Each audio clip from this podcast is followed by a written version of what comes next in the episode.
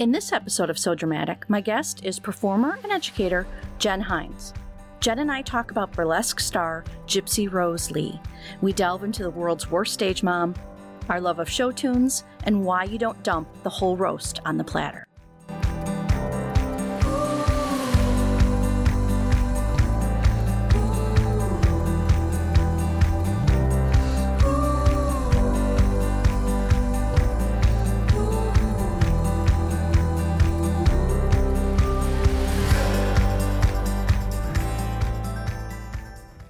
Jen Hines. Hi. Oh, it's so good to see you. You're my first see you. Zoom girl.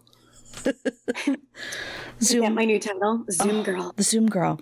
Yeah. So I want to give a quick intro just to remind people of what this is. So this is a podcast about creative people and their baggage. And I invite a new guest each episode and I tell them a story about an artist, a musician, a writer, etc. And they don't know who I'm going to talk about, but I choose someone who I know they will have an interest in. And usually that leads to great conversations for all the world to hear. So I know you were trying to do some make some guesses and I wouldn't let you. Come on. I, I- mean, all I sent you was bangs because we both have them. We love bangs. Women of a certain age, right? At a certain time, you're like, I gotta cover these wrinkles. Cover these lines. Is cover. And pretty soon they're just gonna cover my whole face. the bags too. Mhm, totally. Okay. I'm gonna just kind of give you a little intro and I wanna see, based on my intro, if you can guess who I'm gonna talk with you about, okay? And I don't get to look and see what the bomb yet. No, no, no, that'll be at the end.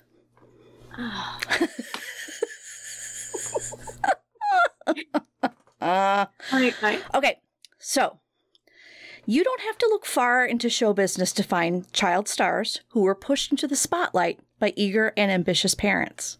From Drew Barrymore to Lindsay Lohan, Amy Winehouse to Justin Bieber, all had their compasses set at a young age by eager, ambitious parents, keen for their slice of the spotlight. But the most famous child star, who was pushed by her infamous stage mother, would be Drew Barrymore. Gypsy Rose Lee. Fabulous. Are you ready? I am ready. Yeah. Are you are you gonna belt out a show tune right now? Uh, everything is coming up roses in my head. I'm not gonna lie, Oh. but I, I'm showing self control. Okay. Well, I So I'm not gonna here. belt out yet. Like I said, you need to belt out a tune. That's hey. It that- won't be pretty. Well, I, no one wants me to. God forbid. Okay. So her mother, uh, Gypsy, Ro- her mother Rose, uh, Evangeline Hovick, was married right out of convent school. She was 20. She married this newspaper advertising salesman, and she had her two girls. They were divorced like five years later, and then she later married another, like a traveling salesman who she divorced as well. But uh, Gypsy was born Rose Louise Hovick in 1911 in Seattle, Washington, and she had one sister, June. She was known as Louise to her family, and then her sister June Havoc. She changed her name to H A V O C instead of Hovick. And Rose, their mother, saw the daughters as a ticket out of domesticity, right? She that was her her ticket out. She reportedly had numerous birth certificates for the girls that listed them as either being several years younger or several years older, depending on what they needed. So if they needed to evade child labor laws, then they would have That's so disturbing. yeah. And if they needed like f- reduced or free fares, then she'd have different birth certificates. So they would get like cheaper train rides and stuff.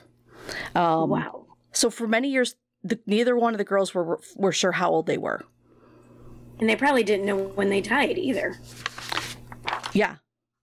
Yeah. So they were, they had, you know, they officially had so many, you know, when they tell these stories, like I was either 13 or I was 11. But I'm not sure what I really was. No. No. Oh, that's insane. hmm So Louise, as she was called, she got an early start in show business, appearing alongside her younger sister June.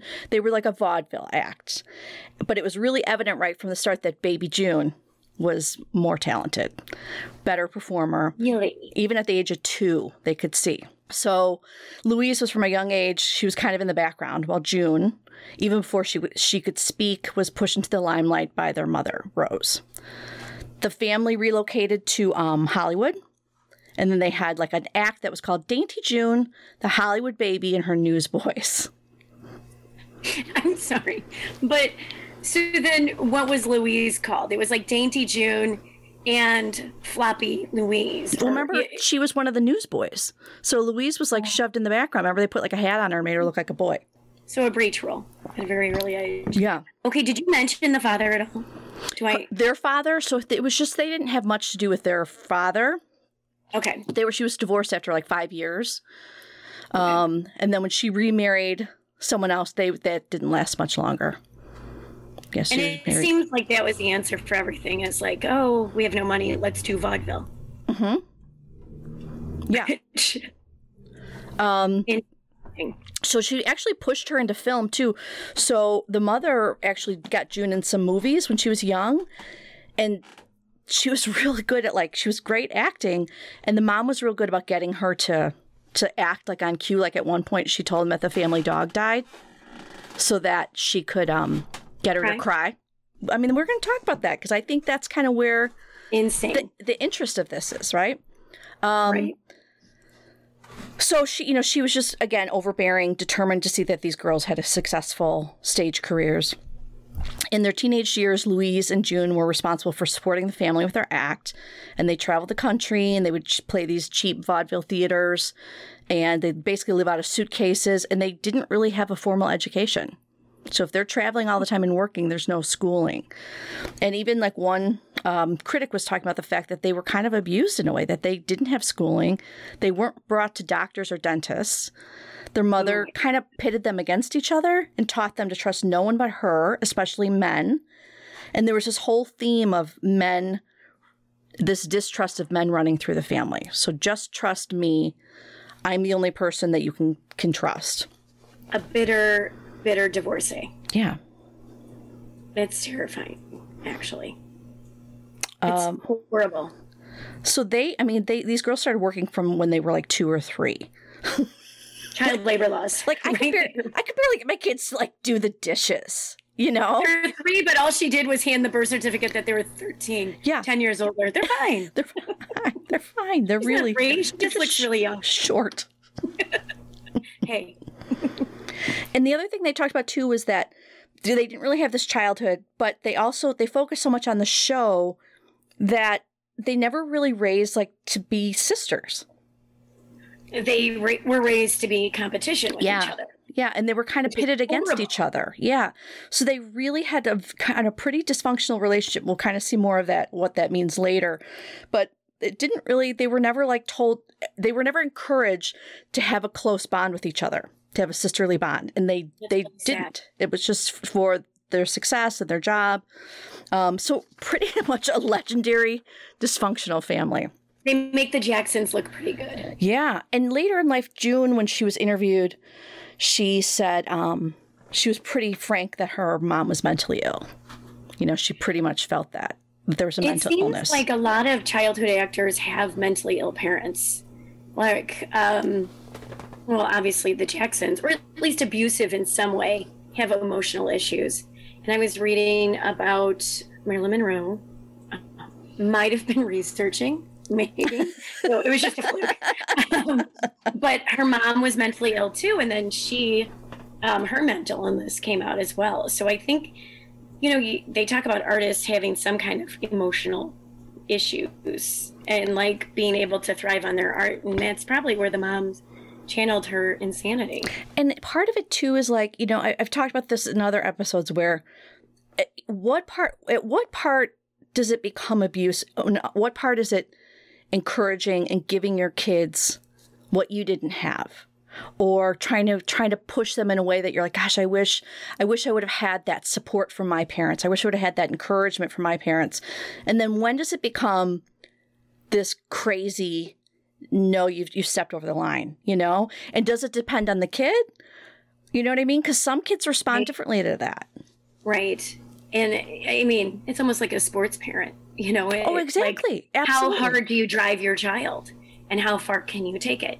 And not only that, was that something that she wished to be when she was younger and wished that she had that talent and just kind of then channeled it through them Mhm. and living vicariously through them. Oh, for sure. For sure. that was her dream. That was her escape. That was her. She was only 20 when she got married and had them. So she was pretty young. yeah, you back know. in those days it was normal, wasn't it? Yeah. Yeah. But, um, you know, it's sort of like you're still trying to figure yourself out at that point. And now you've got I two kids. and I'm yeah. I'm not going to say how old I am. No. 30 is really hard. I know. What am I going to be when I grow up? Oh, um, man. Yeah. But yeah, so that's horrible. and the the sports thing too we, we see that where we live in our neighborhood you know you and uh-huh. i that's like they're going the kids are going to pitching camp and then they're going to batting camp and then they're going and then they've got a trainer for this and that and then the kid has to have like tommy john surgery when he's 12 and you're like you know Their bodies aren't ready for it. yeah their body's not ready for it and like, it it becomes the kids get burned out They get burned out, and I mean that's the same with with this story. I mean, they're burned out. They then turn into um, mentally ill people. I mean, Yeah. Michael Jackson, Amanda Bynes was just in the the news again. Uh, Britney Spears, like all of those kids. Um, think of everyone from the cast of Diff'rent Strokes. Dear Lord, um, aren't they half of them like dead from something? yeah just because it was too much pressure and it was it affects their brain it's their brains are not mentally developed yet for all of yeah that pressure I think too. I think what struck me too. Did you see that? I mentioned Amy Winehouse at the beginning. Did you ever see her doc? The documentary about her. I think it was just called Amy. I think it was just. it is it's no. really good. And when you see her dad, and you see how he gets so caught up in her fame, he's still he was her life too yeah, and she's, you know, she's exhausted and she's done and she's just, you know, had it. And he's like, well, let's just do one more show. And we'll, you, you promised these people you did this. And it's like, what? yeah I don't, I never got that, like, that fame thing. And when people were like, oh, okay, so we're going to do a hundred, a hundred shows in a, in three months. And it's like, why? why Why? No, there's no law that says you have to do this. You know, the, your manager or your record company are trying to make a ton of money off of you. And it's, you know, it's like you panic, like, I gotta, I gotta strike while the iron's hot, while I'm popular, I gotta do. But at the same time, Right. you're like, you, you're used up and they're moving on to someone else. right and it's not worth it No, it's just not worth it. no. just take it easy like tony bennett and last forever Yeah. Or betty white she's gonna be a hundred It'd be nice to know what their parents were like, you know? right because they've been successful and they've done something. It's like, yeah, I just, and I think too, you know, like we mentioned before, parents who do that, and they, a lot of the thought is, I wish, you know, my parents would have done this for me. And it's like, no, you want every, what you need to be aware of is what does your kid want from you? Not what you wanted from your Right. parents, but what Right. does your kid want from you? Exactly So, unfortunately i think way back then too you know i think people were just trying to thinking of the times just trying to find ways to make a dime as Yeah. i would say but um but it turns into manic behavior and sometimes I think though too, when you see these people and how they operate, you're like, those kids are going to be fine.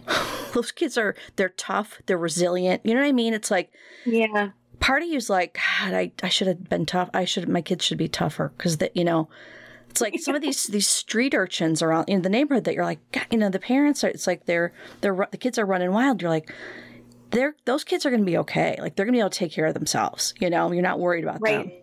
We got to figure out the balance. There's got to be something something between between Rose, Hovick, and me. who's sitting here with a glass of wine in a locked room away from our children Yeah. So when June, so Sister June was about 13 or maybe 15, we're not sure. and her voice started to change like peter brady's and Yeah. she was out Yes. So she actually broke up the act because she eloped with this other vaudeville guy.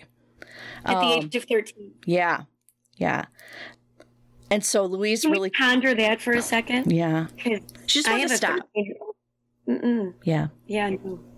How bad was it that It, you're it was like, an escape. She was trying to get away from Yeah. her mother. yeah, she was.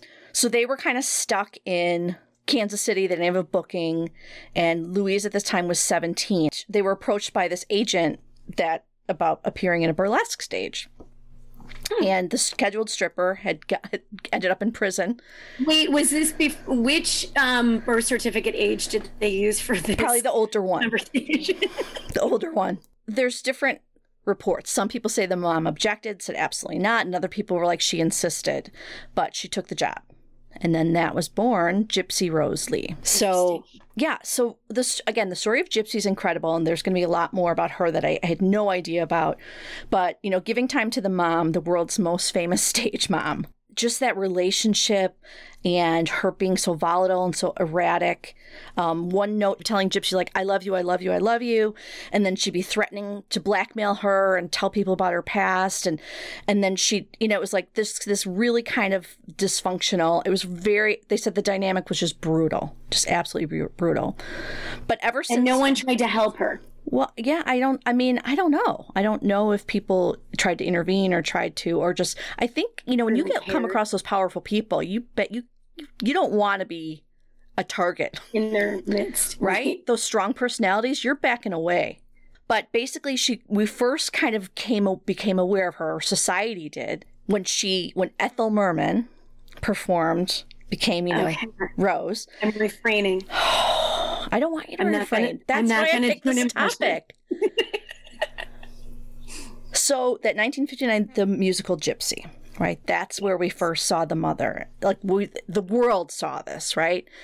And this, she's just this touchstone of musical theater, right? Ethel Merman singing. Give my regards to Broadway. Yeah. Yeah. Everything's coming up roses. She's a stage mother from hell, right? So there's the score, which is the composer Jule Styne, lyricist Stephen Sondheim, and Arthur Laurents script. So Rose is a woman boiling over with her own frustrated ambition. She channels all her energy into turning her daughters into stars, and woe to anyone who gets in their way. And she's horrifying, but she's mesmerizing, right? So Arthur Laurents created Mama Rose pretty much out of whole cloth, basically, he said. He was approached by the pr- producer who wanted him to adapt the memoirs that Gypsy wrote her own she wrote her own memoirs and he wanted her to him to um, adapt it into a musical and he said Which can I pause you there? yeah No schooling whatsoever, but she still was able to write her own play, plays and oh books. and Which very, is suc- very successfully. So he said I, he wasn't interested. He's like i don't think there's anything here. He's like i was interested in writing a musical about the striptease queen of america. And then they're like just you know we'll just think about it. And so he's at a cocktail party and people were talking about their first lovers. And this girl says her first lover was gypsy rose's lee mother her mother. Ew. and he's like what he's like And then all of a sudden he's like, wait, I need to make a phone call. there's something there right there's so- Maybe I should let her. Yeah. Oh my word. He said the so fact she that- really did hate men after He's that. right. And he said the fact that it was anybody's mother was incredible, but Gypsy Rose Lee's mother, he's like, I'm in. I am all, All of a sudden, the juices are flowing. Yeah. Yikes. Uh huh. Yeah. Jesus. So you kind of understand that hatred of men, right? Oh my gosh. So they said he kind of discovered the more he researched this and thought about really looked into this he said she was not a delicate flower he said she toured the country on the cheap with a vaudeville troupe he said she had these two little girls and all these little boys and they would be packed in one hotel room and he said at one point he was researching and the manager came up to the hotel room and was saying you know they're being too loud she pushed him out the window Shut up. and he What- how- died. She killed him. She claimed self bed.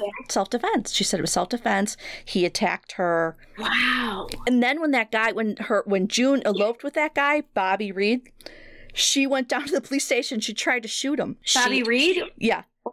Oh, So she goes Lovely. down to the police station. Uh, baby June is there. I guess they found them and brought them in because she's, you know, like he basically stole my daughter. And the police were like, "You gotta, you gotta make peace. You have to talk to him." And she's like, "Okay." And so she approaches him, and she pulls out a handgun and aims it at him. And but the safety was on. oh, well, that's that's horrible. Yeah, Oh my gosh. yeah. So again, when we're saying why didn't people confront her? Well, She was terrifying. Yeah. Yeah. She probably had that in her purse all the time. Oh, of course she did. Of course she did. Say hello to my little friend. Yeah. So the policeman, like, you're like, oh my God, they grabbed her, but she broke free and then she, like, attacked him, like, scratched his face. And yeah, really. And no, no one put her in a mental hospital. No. Yeah, there's more. Patti LuPone starred in Gypsy in the revival. Did you? I don't know if you knew about that. And so she just, she kind of commented about what she thought. And she said she was someone with tunnel vision. And she said she's driven, she loves her kids, and she said, but she's a survivor. And Patti said, I don't see the monster in her at all. She might do monstrous things, but that doesn't make her a monster. She was a survivor. So she was innocent of her monstrous ways because there was a means to it. The end. And I think when you're de- like desperate times, right? So some of it you're like, Right. you're desperate. Like if your family doesn't have any food and you steal a loaf of bread, is it bad?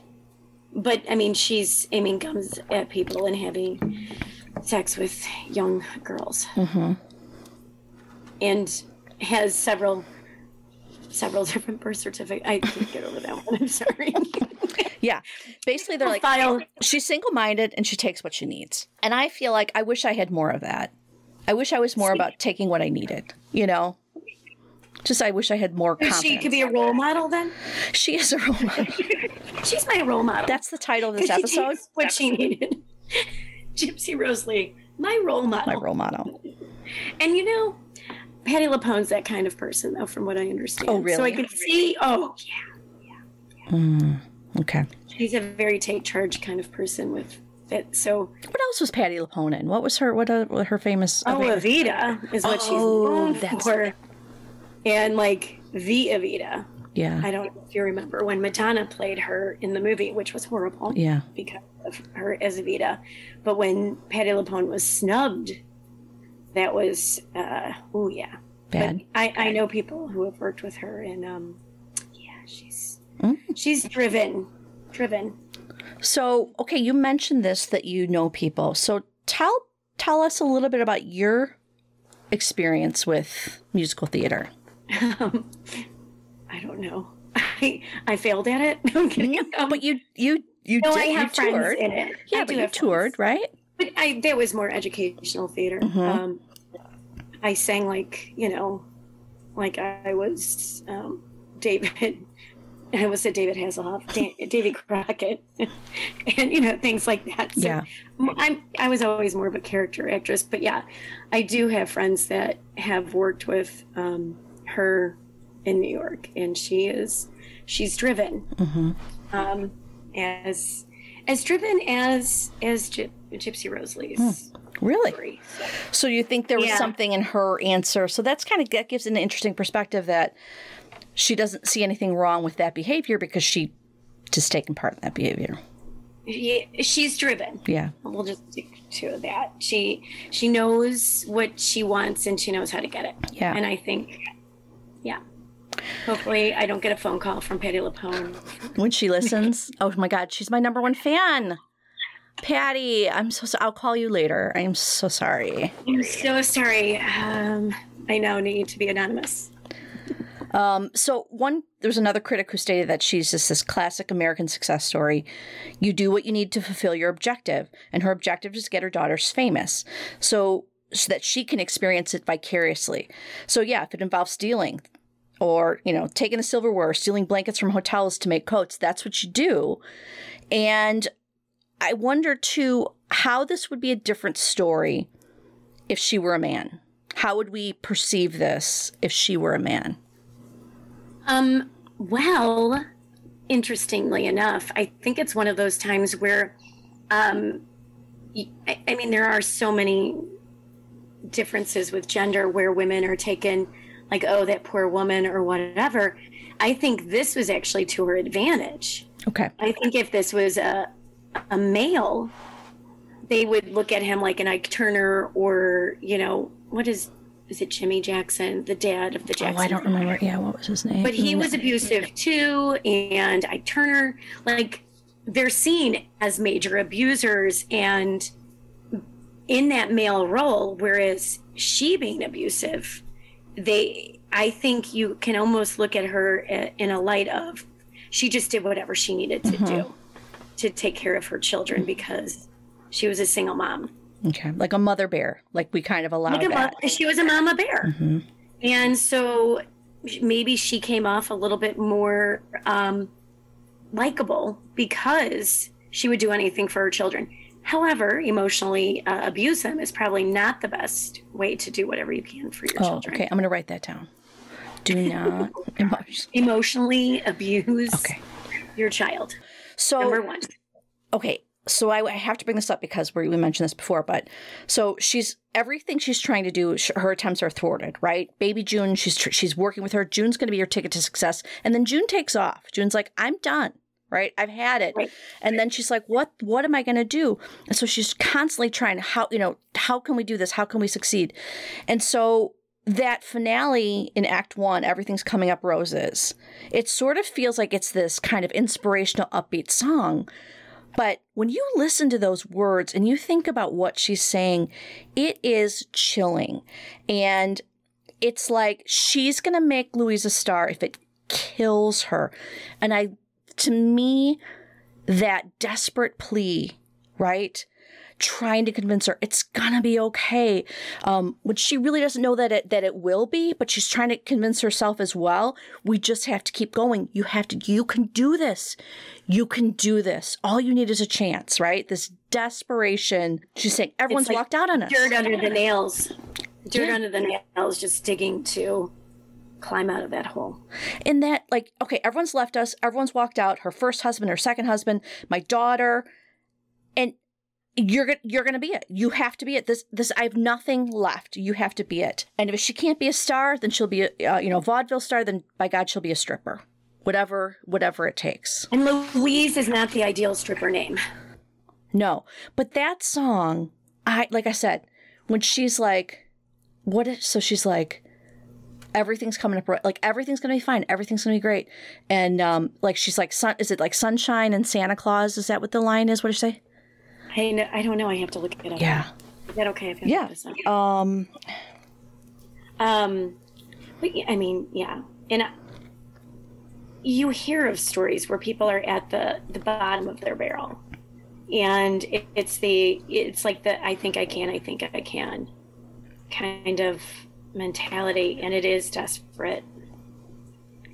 Um, oh my gosh, I can't even spell right now. I just remember. So you can do it. All you need is a chance. You can do it. Mama is going to see to it.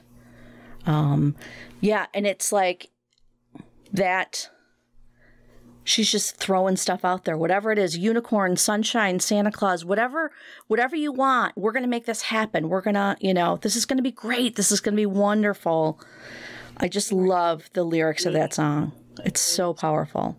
Um, honey, everything's coming up roses and daffodils. Everything's coming up so sh- sunshine and Santa Claus. Mm-hmm. Everything's going to be bright lights and lollipops. Everything's coming up roses for me and for you. We've got nothing to hit but the heights. Oh yeah, this is more desperate than the Ethel Merman yeah. version. Stand the world on its ear. Now's your inning. Yeah, You'll be swell. You'll be great. Yeah. Yeah. This this does sound more desperate. Yeah. Gonna have the whole world on a plate. I just and I love that part of it because again, when you think about where she's at, she's I mean, how many to get by, to to to try to to travel, to do all this, to figure out to get from town to town, to to get jobs, to get gigs for your kids, and it's like it was constant. And then to think okay, it was I lost everything and I got to start over and I have nothing and I don't know where to start. And then just she just looks at Rose and she's like, okay, um, or Louise and thinks, yeah, you, you're, you're going to be it. But don't you look at your children sometimes and go, I will do anything I can for you, and I would maybe be as crazy as her mother? Yes. To just help your child get out of whatever funk or whatever else it is. The only thing is, is that she's trying to get it out I feel like sure hers is selfish. Yeah, and I mean, do you think if that was for Louise? I don't know if that was for Louise. Louise really didn't no, want to do herself. it. Yeah. So it's very selfish. Yeah. Her her child's nothing but a tool for her. Yeah. There's in that song. There's another song in there called "Rose's Turn," where she's she's alone on stage and um, uh, she kind of she you kind of see her ambition and how she's everyone's left her because of this. Like she kind of is almost like acknowledging the fact that my her manipulation has caused everyone to leave her, but she you know just that sort of like she wants her turn and we, you see her ambition and her manipulation. Okay, so Rose's turn. Do you know who wrote the lyrics to that song? Stephen Sondheim didn't he write them all? Well, I guess with the reboot, did you know that um, Bette Midler played her recently? Yeah. Bette Midler wrote this version, Mm. or the more recent version. Isn't that interesting? Yeah. I saw. I think I like- saw that there was like a movie version, right? That Bette Midler was in. Was it one of those live NBC ones? I don't know if it was, but I remember saying I saw it. So I don't know. Maybe I thought it was a movie, and I thought she played her, and I didn't like how she played her. I didn't. She wasn't my favorite. Yeah. Yeah. Huh? Because I like she she and Patti LuPone, I would see as typecasted in that role.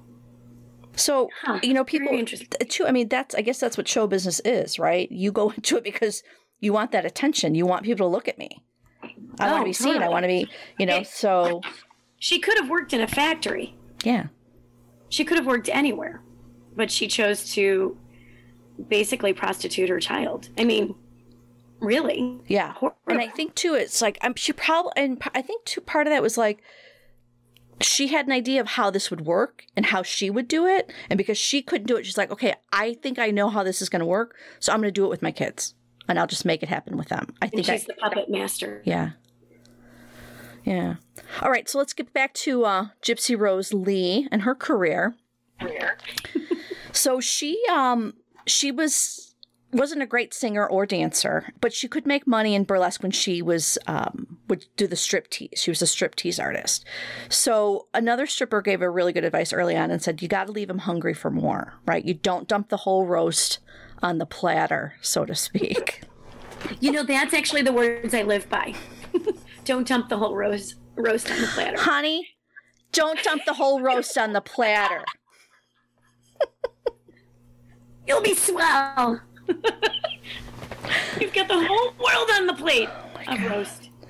Yeah, so initially so there's stories, you know, about her initial act, but she what happened was once when she was her shoulder strap gave away and it caused her dress to fall down despite her trying to like keep it up because you didn't Like take everything off, right? And so eh, the, the response of the audience made her go, "Ooh, if they think it, it's an accident or oops accident then it's like okay so sh but she had to kind of include like her she was very witty she was very bright and so she would kind of have comedy with it and she would say stuff good. like oh boys I, I couldn't I'd, I'd catch cold you know and just kind of like be teasing and, and playing with them um, Smack talking.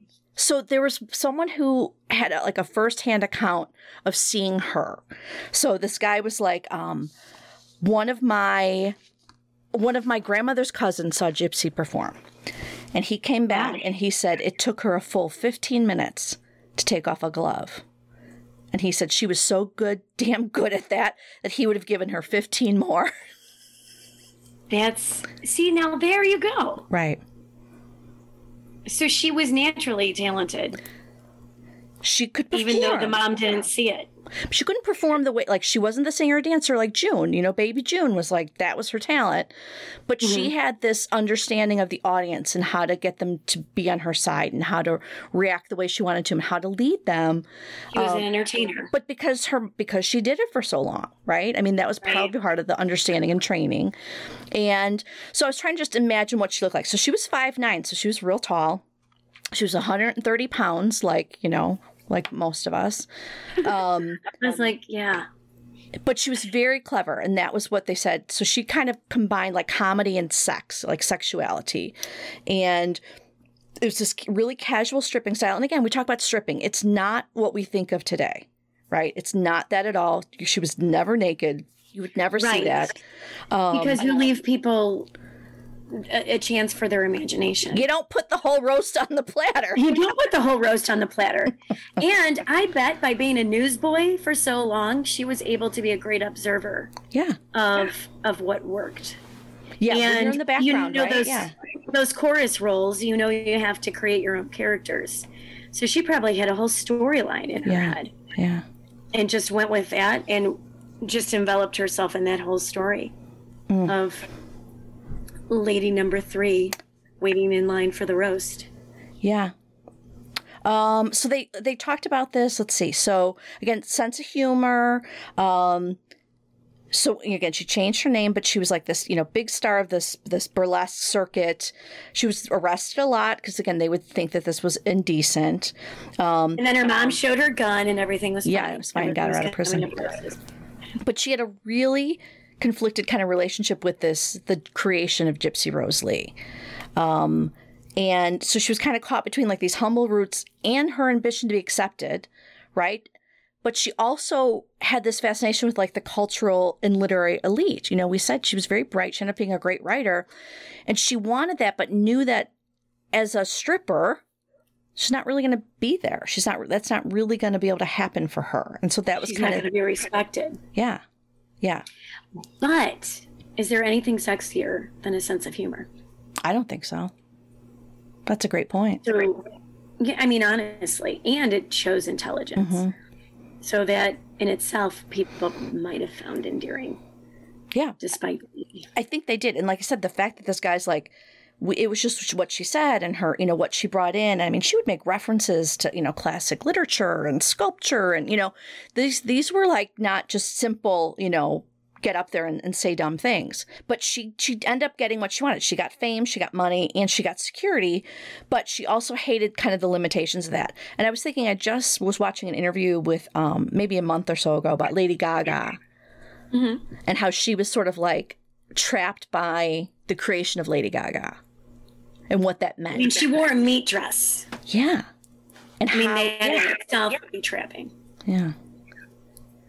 And same thing where she got real depressed and real like, I created this cage. Which then she tried. She had to recreate herself Mm-hmm. to an extent. I, I mean, and look at what she did. She Mm-hmm. did that that um, album or whatever you want to call it these days with Tony Bennett. Once again, name mentioned again, Mm-hmm. but that you were able to look at her in a more respectable way Yeah. instead of the girl in the meat dress. Yeah. And so you do kind of have to recreate yourself when you. I mean, I played a mammoth once, and it was really hard for me to get out of those typecasts. and I played Toto, so you know it was really hard for me to get out of dog, dog and animal. I'm, we laugh, but You created true. that role. You created that for yourself. You put yourself there. So and then I was stuck in that cage, you only have yourself to blame. still in my living room. So they talked about, you know, again, this so this trap that she set, but they just said that she was became more popular than Eleanor Roosevelt. They said Life magazine said that she was the only person in the world with a public body and a private mind that were both equally exciting. That's actually really cool. Mm-hmm. That's super cool. I like that. Yeah. Public body, private mind, equal, both equally exciting. She, like World War II, there were 10 regiments at least that had picked her as their sweetheart. She somehow touched everybody. But again, you know, she- Literally. yeah, she came across her own creation, especially like when you think about now, kind of the age where we have kind of these manufactured celebrities. But she actually ended up getting a telegram from Eleanor Roosevelt about the fact that she beat her out for like the most popular person. And she said, was it a bitter letter? No, or she was goes- it a? Eleanor Roosevelt said, said, um, may your bare ass always be shining. yeah. So, um, Actually, a, another great compliment when you have the president, the first lady. yeah, Eleanor Roosevelt sending you a note. Um, but she, you know, it's really funny because she actually was really pretty much a prude. Like she really was, she was not like sexually free. She was not, you know, just not engaging in casual sex. She probably had a pretty complicated relationship with sex. She didn't really consider herself to be a sexual person, um, but yet she's being held up as a se- sex object. But she truly did not want to expose herself. That's like literally and figuratively. Um, but she said in any performance, she would never turn her back to her audience. They would never see like the back of her at all. So, don't you think that this some is her ability to have some sort of control in her life that her mom can't control? Mm-hmm.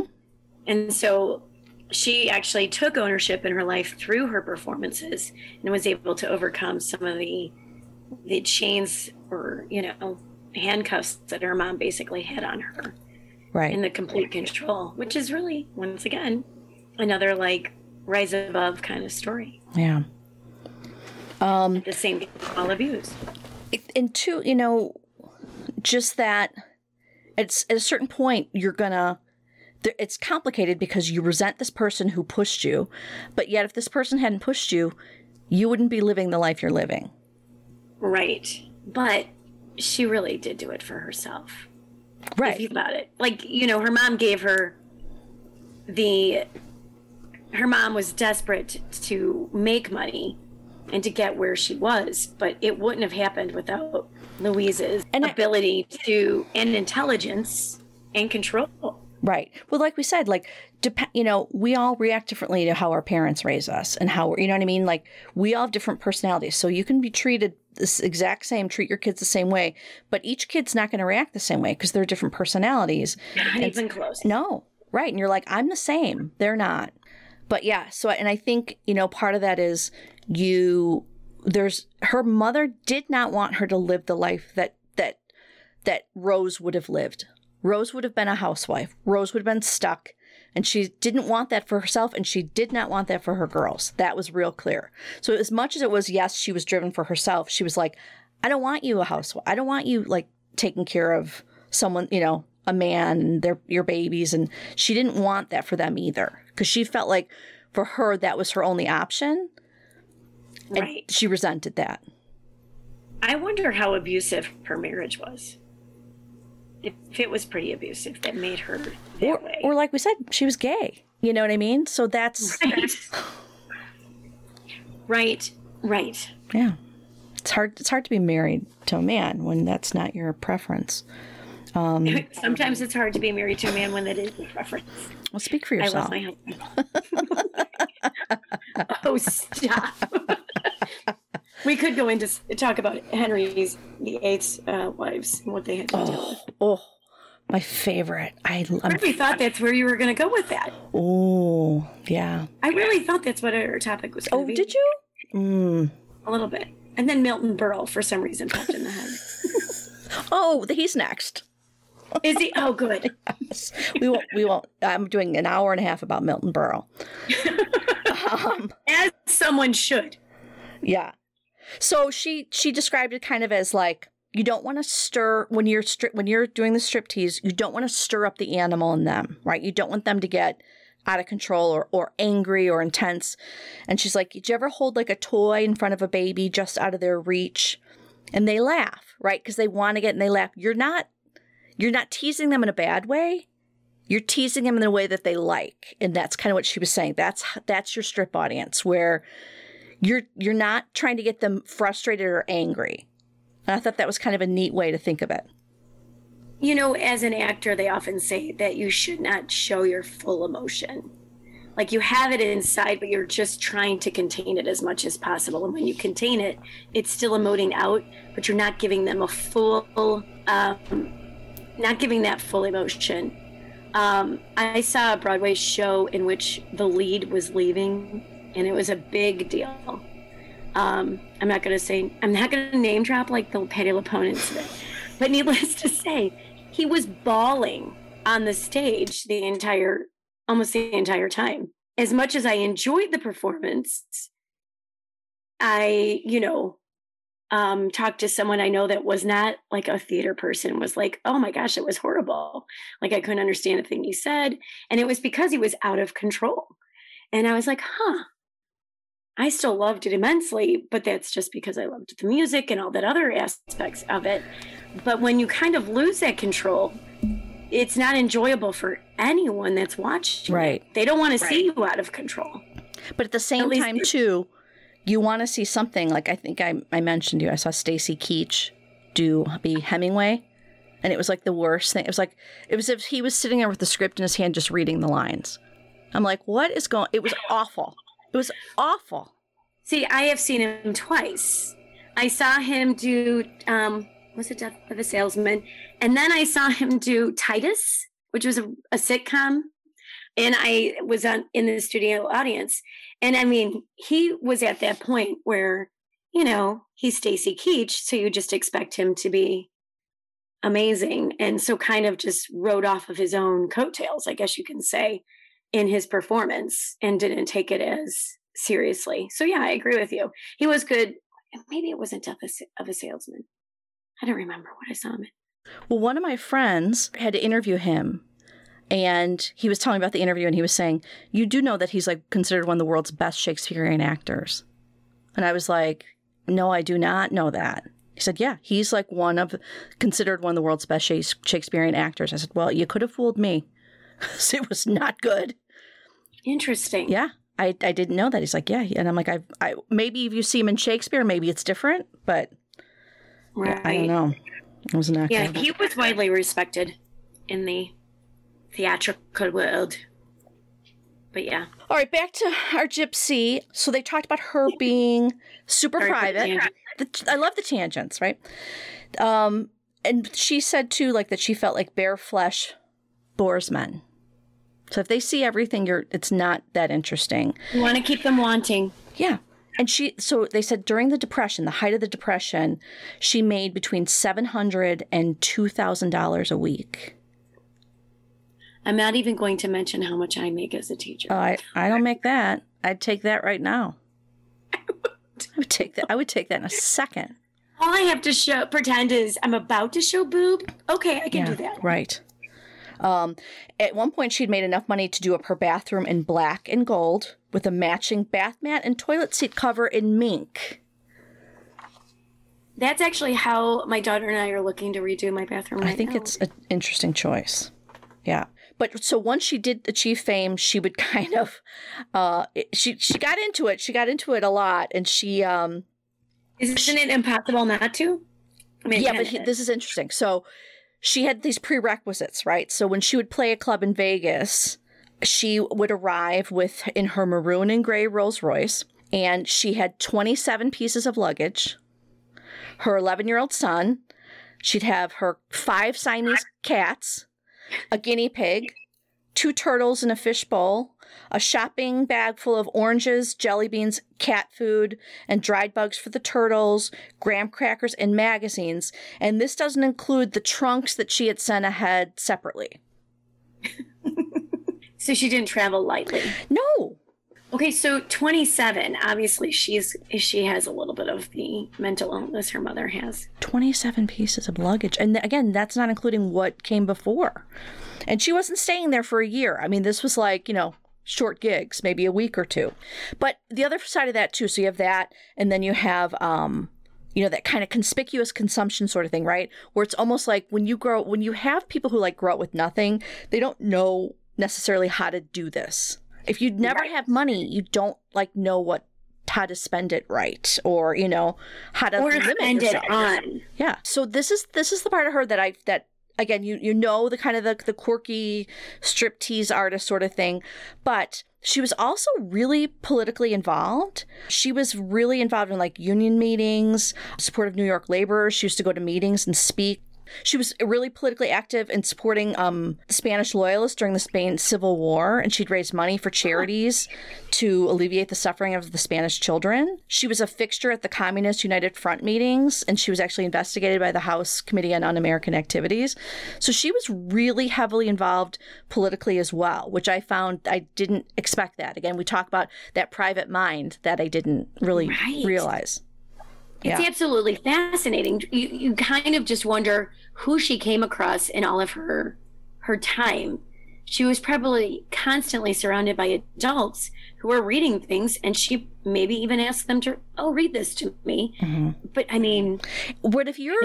We all know that there are many people who are well educated who never go to school. But if you have that desire, right. you're going to pick up. At You may be better educated because you're picking right. up everything you everything you want to learn about, and you're going to try to learn as much as you can. Instead of what people Yeah. are telling you you should learn. So He's a sponge. yeah. She was also really involved like every aspect of her act. Like she'd make up her own song lyrics, she designed her own clothes. She was a total perfectionist and so they think a lot of that comes from her being labeled as the untalented one so early in her life, Oh, right? She has to prove herself as much as her mother had to prove. Yeah. So by then June, her sister June, she had a successful career in Hollywood and they uh, but they always kind of had that sibling rivalry. Yeah. So June was in a lot of movies. They were kind of they were bound because they had the shared experience, this domineering mother, but you know, they didn't they just never they always were kind of distant. Louise made Gypsy Rose, Louise. She made five films in Hollywood in like the third late 30s, but her acting was kind of panned. That she didn't wasn't really seen as a great actress. She was back in New York. She had an affair with producer Michael Todd. They did a, some, like a musical review, like a Broadway play, and what was it? It was um there was a spoofed. I think it was Pal Joey. Do you know the play Pal Joey? I don't really know that very well. Do you? No. No, I don't really know that. There, there I guess there's a, a scene in there that they kind of spoof her, Oh, really? but she's I think she's in it. I think that they she did like they no, she did a version of that in film and stage door canteen. She did a version of that. She, you know, she was Yes. doing Broadway. She did mu- movies. She was married three times, but her relationship that was the most interesting was with Otto Preminger, which resulted in her son Eric. She never didn't really Louise. this was Louise, yeah, Gypsy, yeah. In 1940, she purchased a townhouse on East 63rd in Manhattan.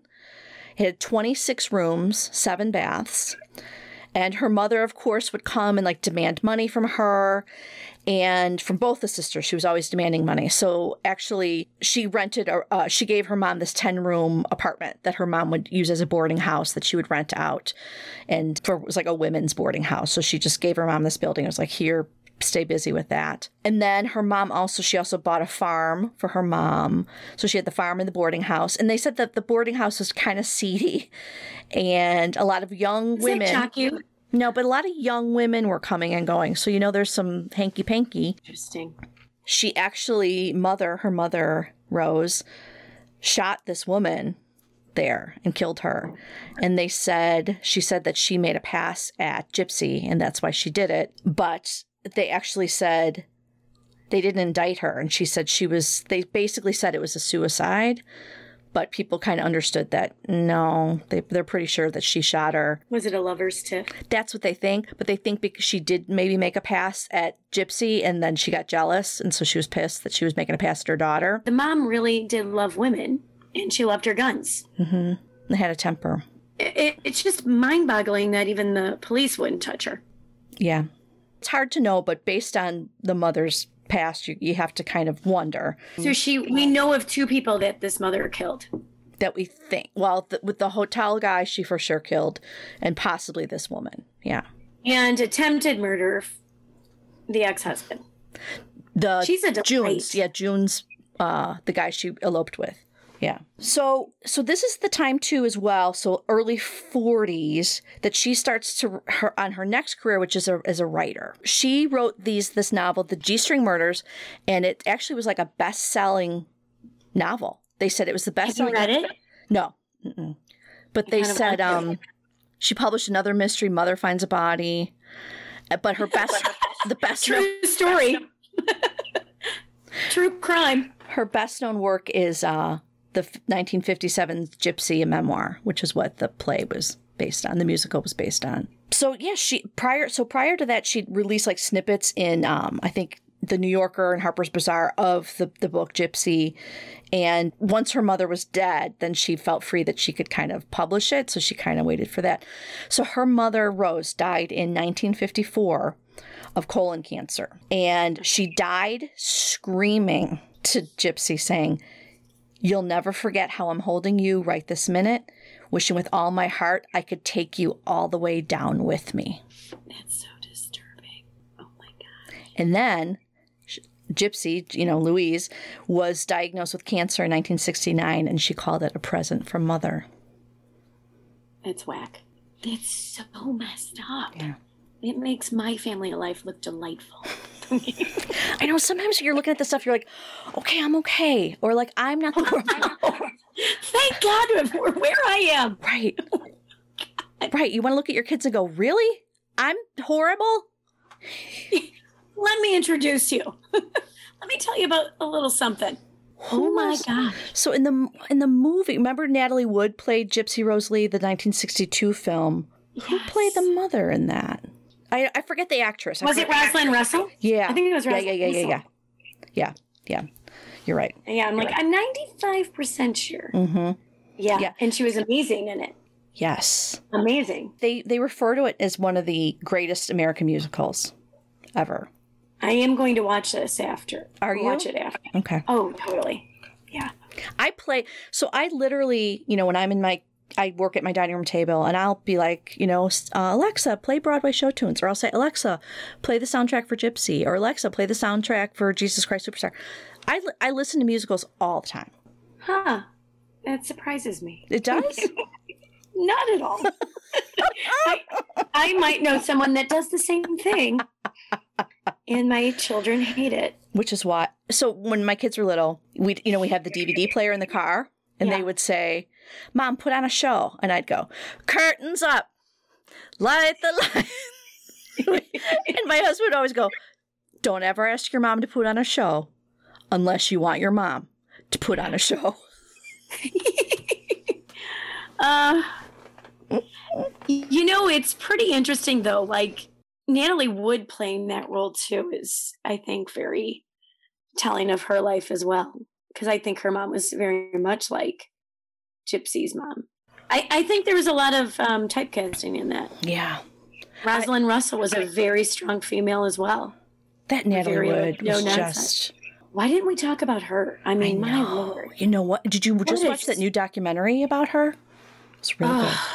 She's I worshipped her for a very long time. Did you? She was yeah. Yeah, I wanted to be her when I grew up. She's beautiful. Except I did not want to get thrown out of a boat by Christopher Walken.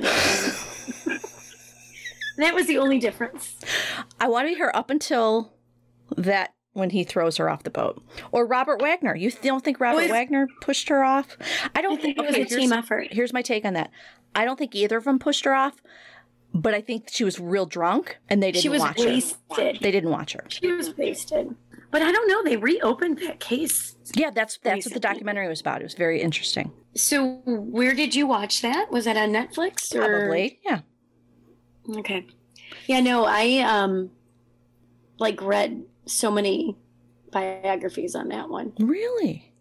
Yeah, I went through a phase of her and Marilyn Monroe in which I just was just so fascinated because honestly, I think artists of any kind have some sort of mental illness or some sort of emotional baggage that gets them to be where they are and so amazing at what they they do. And they overcome overcome so many things. And i you know the story of gypsy she is a wackadoo because of her mother but at the same time she overcame so much and she was in control despite her mother. And that's a common theme in a lot of, of these episodes is the idea of do you think you need to suffer for your art? Do you think the best art comes from suffering? Can it come from a place of absolute happiness and, and perfect joy? And I, I think you have to suffer for your art. I think you do need i think all lessons all lessons that you learn have to be suffered in some way i mean you only have read what people know about her but to to even just get a an idea or like try to figure out what the heck she was going through emotionally as a child i mean just asking your child to lie about your age i think is is i mean it was nothing compared to probably all the other things that they had to do and she probably escaped another adults just to try to get any kind of normalcy Yeah. her mom's nuts But again, like we, i do, I really think, and you know, the premise, right, is creative people and their baggage, because I think that's what makes the best stories, right? Well it really does You look at people and it's like, there's nothing here. Boring. You know, let's get. Your life was perfect. Oh, next I gotta go. well if you're gonna put the whole roast on the plate i'm not watching Yeah. So, the, the writing of that book and the musical basically gave her a steady income for the rest of her life, but it also led to it wasn't further. much longer after her mother died Yeah, so mom was 54. She was 69. well, she was diagnosed in 69. I don't remember if she died in 69. But that really kind of actually hurt her relationship with June even more. Because June The really mother's death or the writing? the, the the the writing of Gypsy and the play. Really? Because June felt like she took issue with her portrayal uh, in that and that and that of her mother. And she just actually they said she quieted down when she got a huge cash payout. But Normally does quiet people down. So the show opened in New York and she she refused to attend because she felt like she did eventually she did go, but here's what was interesting. So again, it's very easy to just say, "Oh, she was just jealous of her sister." But you know, the real life June was not, you know, people who described her and talked about her said she was not a bitter, you know, jealous person who resented the success of her sister. She hoped that her own achievements would not be entirely eclipsed by the her sister, but she just said, "I just don't like the fact that I disappear." That nothing is ever mentioned about the fact that I went out and that I became somebody. You know, it's like she's she leaves the play and you never hear from her again. So she wanted her story to be a part of it more. She just didn't like that she was kind of like portrayed as like you were kind of a success and now you're done. You know, which makes sense. She's like I wasn't a fully developed character. And she said, I cherish and I'm extremely proud of my childhood. If you'd been a child, a phenomenon really, someone who earned $1,500 a week, who was a headliner, with all the applause and laughter and raising that glorious vaudeville family, and then see yourself portrayed as a no talent, whining nothing, well, that hurts. Yeah, that would do it. yeah. She actually wrote her own memoirs about it, about the whole thing. But she said, had her older sister shown any evidence of talent that could be used as mother's escape from an unhappy marriage as her passport to life, I would never have been born. Because mother would have taken her off to Hollywood at the age of two. You know, she, because she was born four years later and she had the talent. She's like, Louise didn't have the talent. That's why my mom, that's why she had another baby. She was trying to get a kid with talent. So she said she was two, she was this, you know, she was in films, she, you know, she was successful. She said by seven, she was a star. And she said, I loved being me. I loved being that person. I love the role. I love vaudeville. She said, but once she kind of saw the writing on the wall that this is not going anywhere, vaudeville days are going to be numbered. She said, instead of preparing for the next step, which is what I was so anxious to do at the age of 12, mother kept me in the same act with the same material and the same everything. And she just said, I just was tired of it. So I rebelled and I had to get out of there any way I could. So that was when she, you know, married that guy and took off. As her fame started to kind of dwindle, her sister's career took off. But she talked about one time her mother introduced them, the sisters, and said, I'm the mother of, of Gypsy Rose Lee, and this is my baby. She used to be somebody. Ouch. Oh, God. So there's a sensitivity there, right? So her sister's saying, Really? You're kind of nothing, like like you disappear. And then her mother's saying that later. So there's a wound there that she's pushing that her sister's pushing on in the book and in the play. And that was that makes sense that that would bother you, right? That's fair. But, I mean, wouldn't you be bitter too if your sister left you with your mother? That was a psycho. Yeah. I mean, that's her revenge. You are going to fall off as a character because you fell out of my life. You, You, left. Yeah. escaped, and I didn't You're not here in this story because you're not here. because you suck. yeah. Because you made it. I made it on my own, but you made it away from her. But remember, June was younger. June was four years younger. it's the responsibility of the oldest child. Yeah, yeah. So, but June had she had films and she would make guest appearances on TV. She was in. I've never heard of her. Yeah, she was had the June Havoc show in the 1964 series. You don't remember that? She wreaked havoc. I've been waiting to say that for an hour. God. You're welcome. She was in what did they some Broadway plays. She got uh, Tony Award nominations, one for Best Director. She But she never got a letter from Eleanor Roosevelt. no, but one at one role she did play, which you should know this, is she played Miss Hannigan in the musical Annie in 1982. Holy cow. So she lived a lot longer. Yeah, she died in 2010. Was she in the original cast? Or I don't 82, so she could have been, right? do you know who was a childhood star in that musical that helped her family who was wickedly poor? uh, uh, wait, hold, um, Sarah She's Jessica in the Parker. news a lot. Yes. Yeah.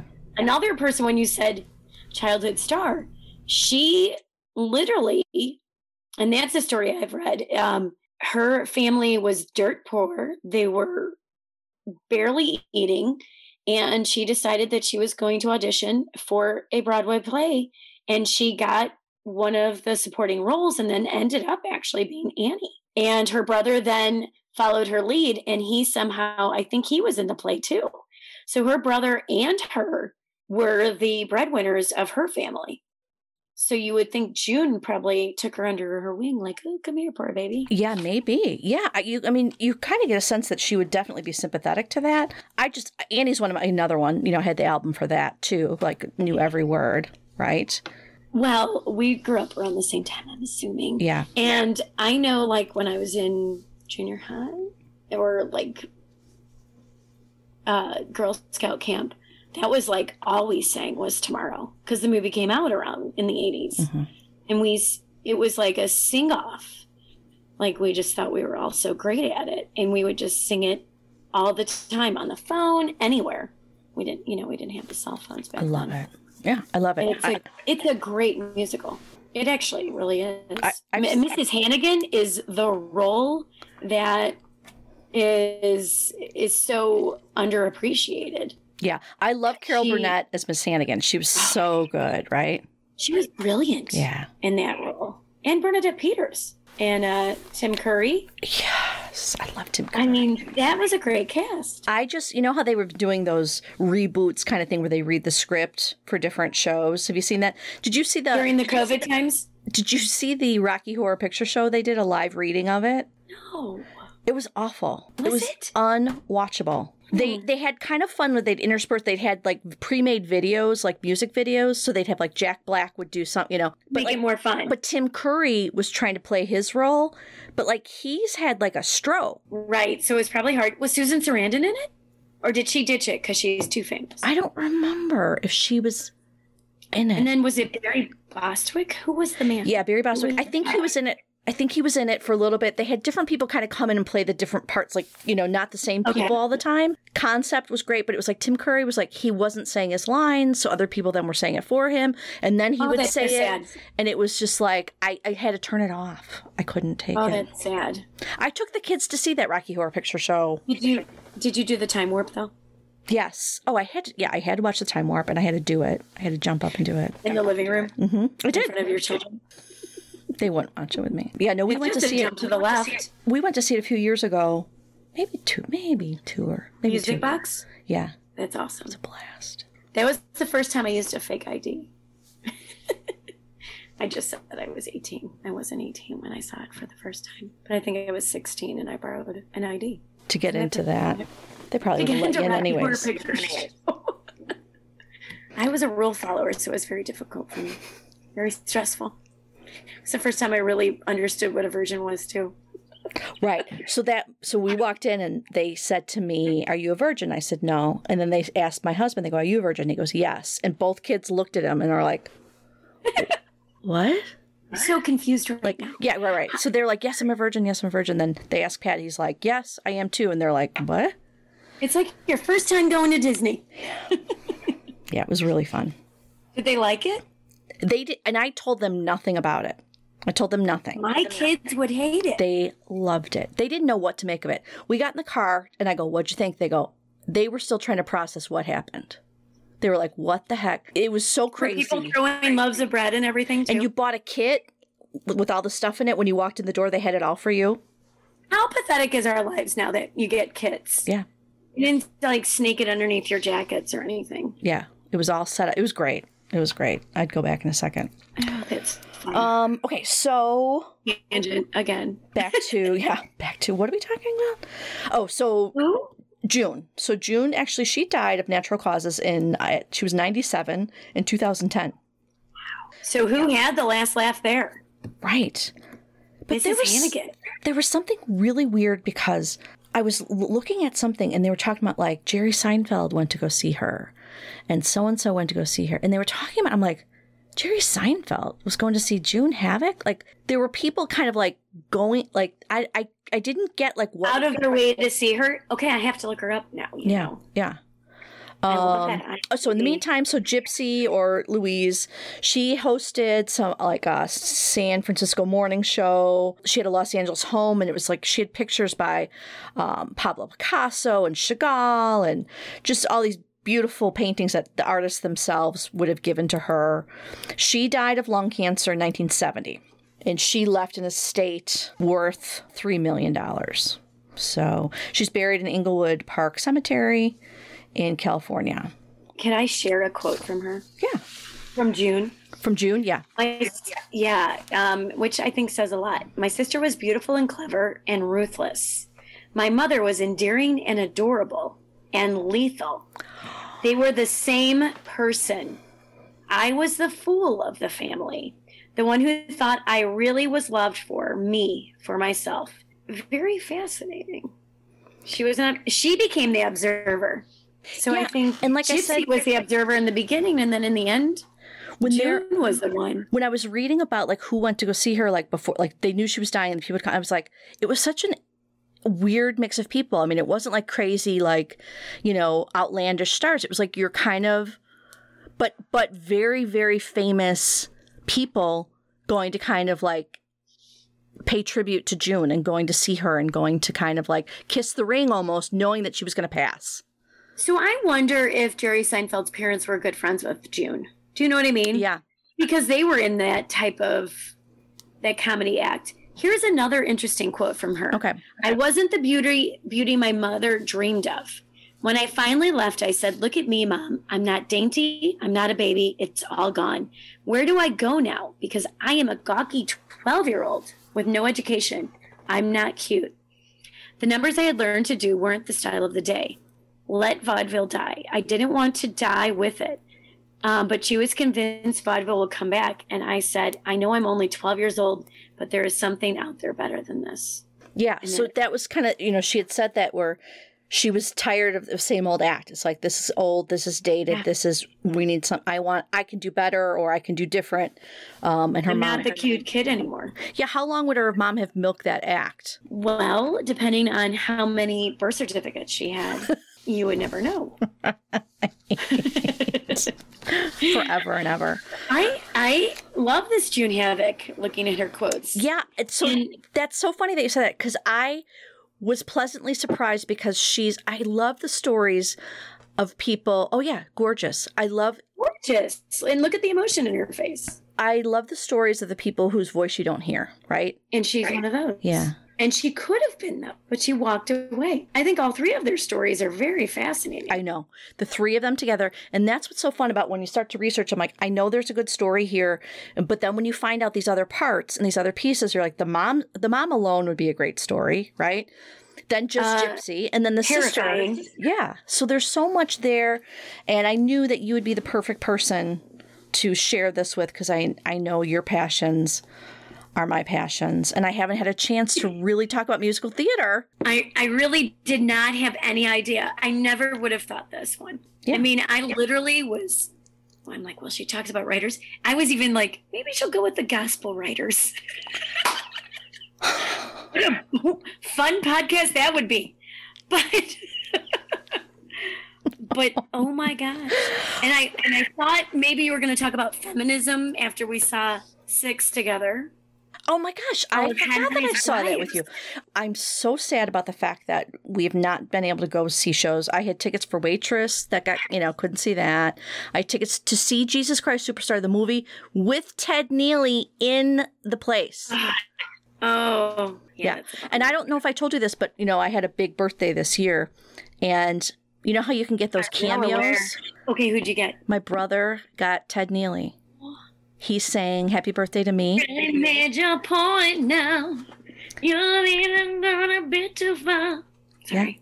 He got me Ted That's Neeley. amazing. Ted Neeley sang Happy Birthday to Me, and he sang that song when he says, Neither you, Simon, nor the 50,000, nor the Romans, nor the Jews, nor Judas, nor the twelve, nor the priests, nor the scribes, nor poor Jerusalem itself understand what power is. He sang that to me. And do you have a copy of Yes, yes. Oh, that's so cool. I, I was excited because my I got eyes out. Shocking. Mm-hmm. My thing is, if I even have an inkling that the show I'm going to see, I'm buying the tickets. I'm buying Right. the tickets. Like I'm not waiting. I'm not going, oh, I'll take. I'm buying them and I'm gonna go see it. And that was kind of been for the last few years I've done that instead of waiting and then then being mad that I didn't do it. Yeah. Did you see Come From Away or Yes. That was one of the best staging shows I've ever seen. How they created you see the it here in New York? here. Okay. Um, my friend is actually the stage manager at the New York. Well, tell your So I got to go on stage. Job well done. I held it together the entire time, and then the play ended, and I wept like a baby. This is actually the first time I actually this all hit me. You you know how you go through life just kind of existing, and like yeah, that happened, 9/11, but that was the first time 9/11 really really hit me. Really. Even yeah, it was bizarre. It's such I a weird story. and it didn't hit me. It's such a cool story though Mhm. too. Yeah. And that they were like, I mean, just, yeah, it's like I was trying to t- explain the premise to someone. They're like, uh, it's a musical. I'm like, yeah. it's, And it's their indigenous music. yeah. sound, Yeah. which is even more fascinating. I mean, we could just talk about the whole live theater of of how Gypsy stayed in live theater, Mhm. and her sister ended up going in film Yeah. because there is such a different element. Well, they, you know, they both were, they both did a mixture of everything, you know, and like I said, I think too love that Havoc. She did, she did get more involved with Broadway as it, you know, she got older, which was great. Yeah, I just loved, and I love seeing pictures. There's a great picture. I don't know if you can see this. I'm gonna hold this up. It's hard, you know, on podcast, but I don't know if you can see that. So that's that's Louise with her son. That's a gorgeous picture. Okay, and he's and just a baby. beautiful. So let me describe this. So she's like she's sitting in a boat. She's got a blanket wrapped around her, and she's just holding her son like wrapped in this blanket. And it was just this beautiful image because you don't see her like that, right? You see her dressed up, you see her in the sequin gowns, you see her. So to see her like as a mother, I just thought that was really, really interesting. Her son did some stuff. She, you know, there was, I mean, again, I researched this and I cannot include everything, but her son, she never really admitted that he was Otto Preminger's son. Like she did, she never gave him that last name. He found that out later and that was determined later on. But she didn't want that association or she didn't want, I don't know wh- why, but probably because I think he was married at the time. That could have been part of the problem. Um, and she also hated men like her mother. Yeah. Okay, here's another. This is just a And that glamour. picture, ah, the smoky eye Yeah, the smoky eye, that 1920s beauty, right? And don't you wonder if she actually got hugged like that by her own mother? Do you think her mother ever Oh, gave her endearment? Or do you think it was all like Sieg Heil, kind of Yeah. like You, do you think her mother was an affectionate person? the woman had a gun in her purse, pretty much. She pushed a the hotel manager out the window. She killed two people. Yeah. And even if that was a suicide, she probably mentally killed that woman. Mm. And she probably mentally killed June. Yeah. We all have issues, you know, with our parents or whatever, but think about your mother saying about you that you used to be somebody. Well, you know, my dad asked me what happened to your bohemian lifestyle. And I said, well, it got health insurance. Because my while I was living that bohemian lifestyle, my dad kept asking me about life in, or my health insurance. Yeah. Well, what about insurance? So then I became a corporate girl Right. because I was so worried about insurance. And and so then I was able to throw that back in his face. Yeah. Like you wanted me to have insurance, so I got it. like And, and, and I- now look at me, Right. Dad. Look at me now. Yeah, it's it, Yeah. I I'm like you were saying, I'm a rule follower, I'm a practical person. I was As not much as I can be. Yeah, I just don't I don't have probably I probably don't have the confidence to just be like whatever. No. You really have to have a certain mentality. And it kind of goes back to the sports. Just looking at kids who are majorly successful in sports, they have this invincibility that other kids don't have. Like, I'm amazing. It's kind of like that movie Malice with Alec Baldwin, where he's like, You talk to me about God, I am God. And they kind of have like a God complex.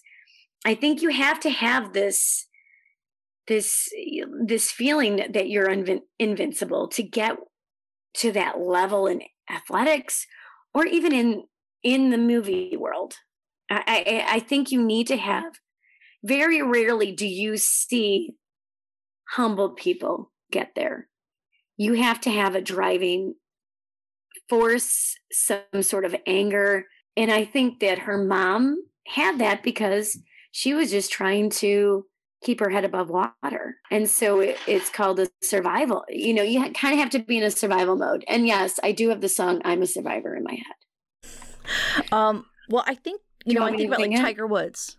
Yeah, sing it. Just, I told you, just I'm a survivor. Sorry, that was really bad. like Tiger Woods or like the Sabrina, you know, Serena Williams and her sister. It's like, do you, th- I mean, those people, their parents were on them, right? From the beginning. Like, you're going to do this, you're going to, and those are people who are like, this is a way out for you. And you have to look at it that way. Yeah. It- yeah. We used to call my dad Bela Karolyi. Yeah, no, we did. Why? Because he was that sports dad with oh, my Oh, God. sister. She was an amazing swimmer. And he had a mustache and he really did look like Bela Karolyi.